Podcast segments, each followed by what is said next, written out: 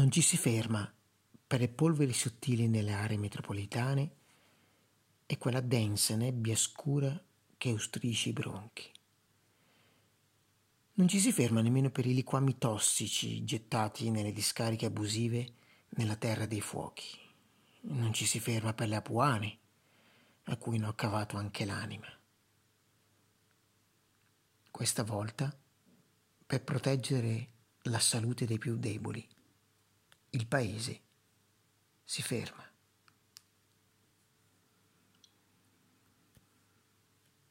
Sono abitudini che ragionevolmente con il tempo, alla luce delle nostre raccomandazioni, potranno essere modificate e anche adattate alle nuove esigenze, ma purtroppo tempo non ce n'è.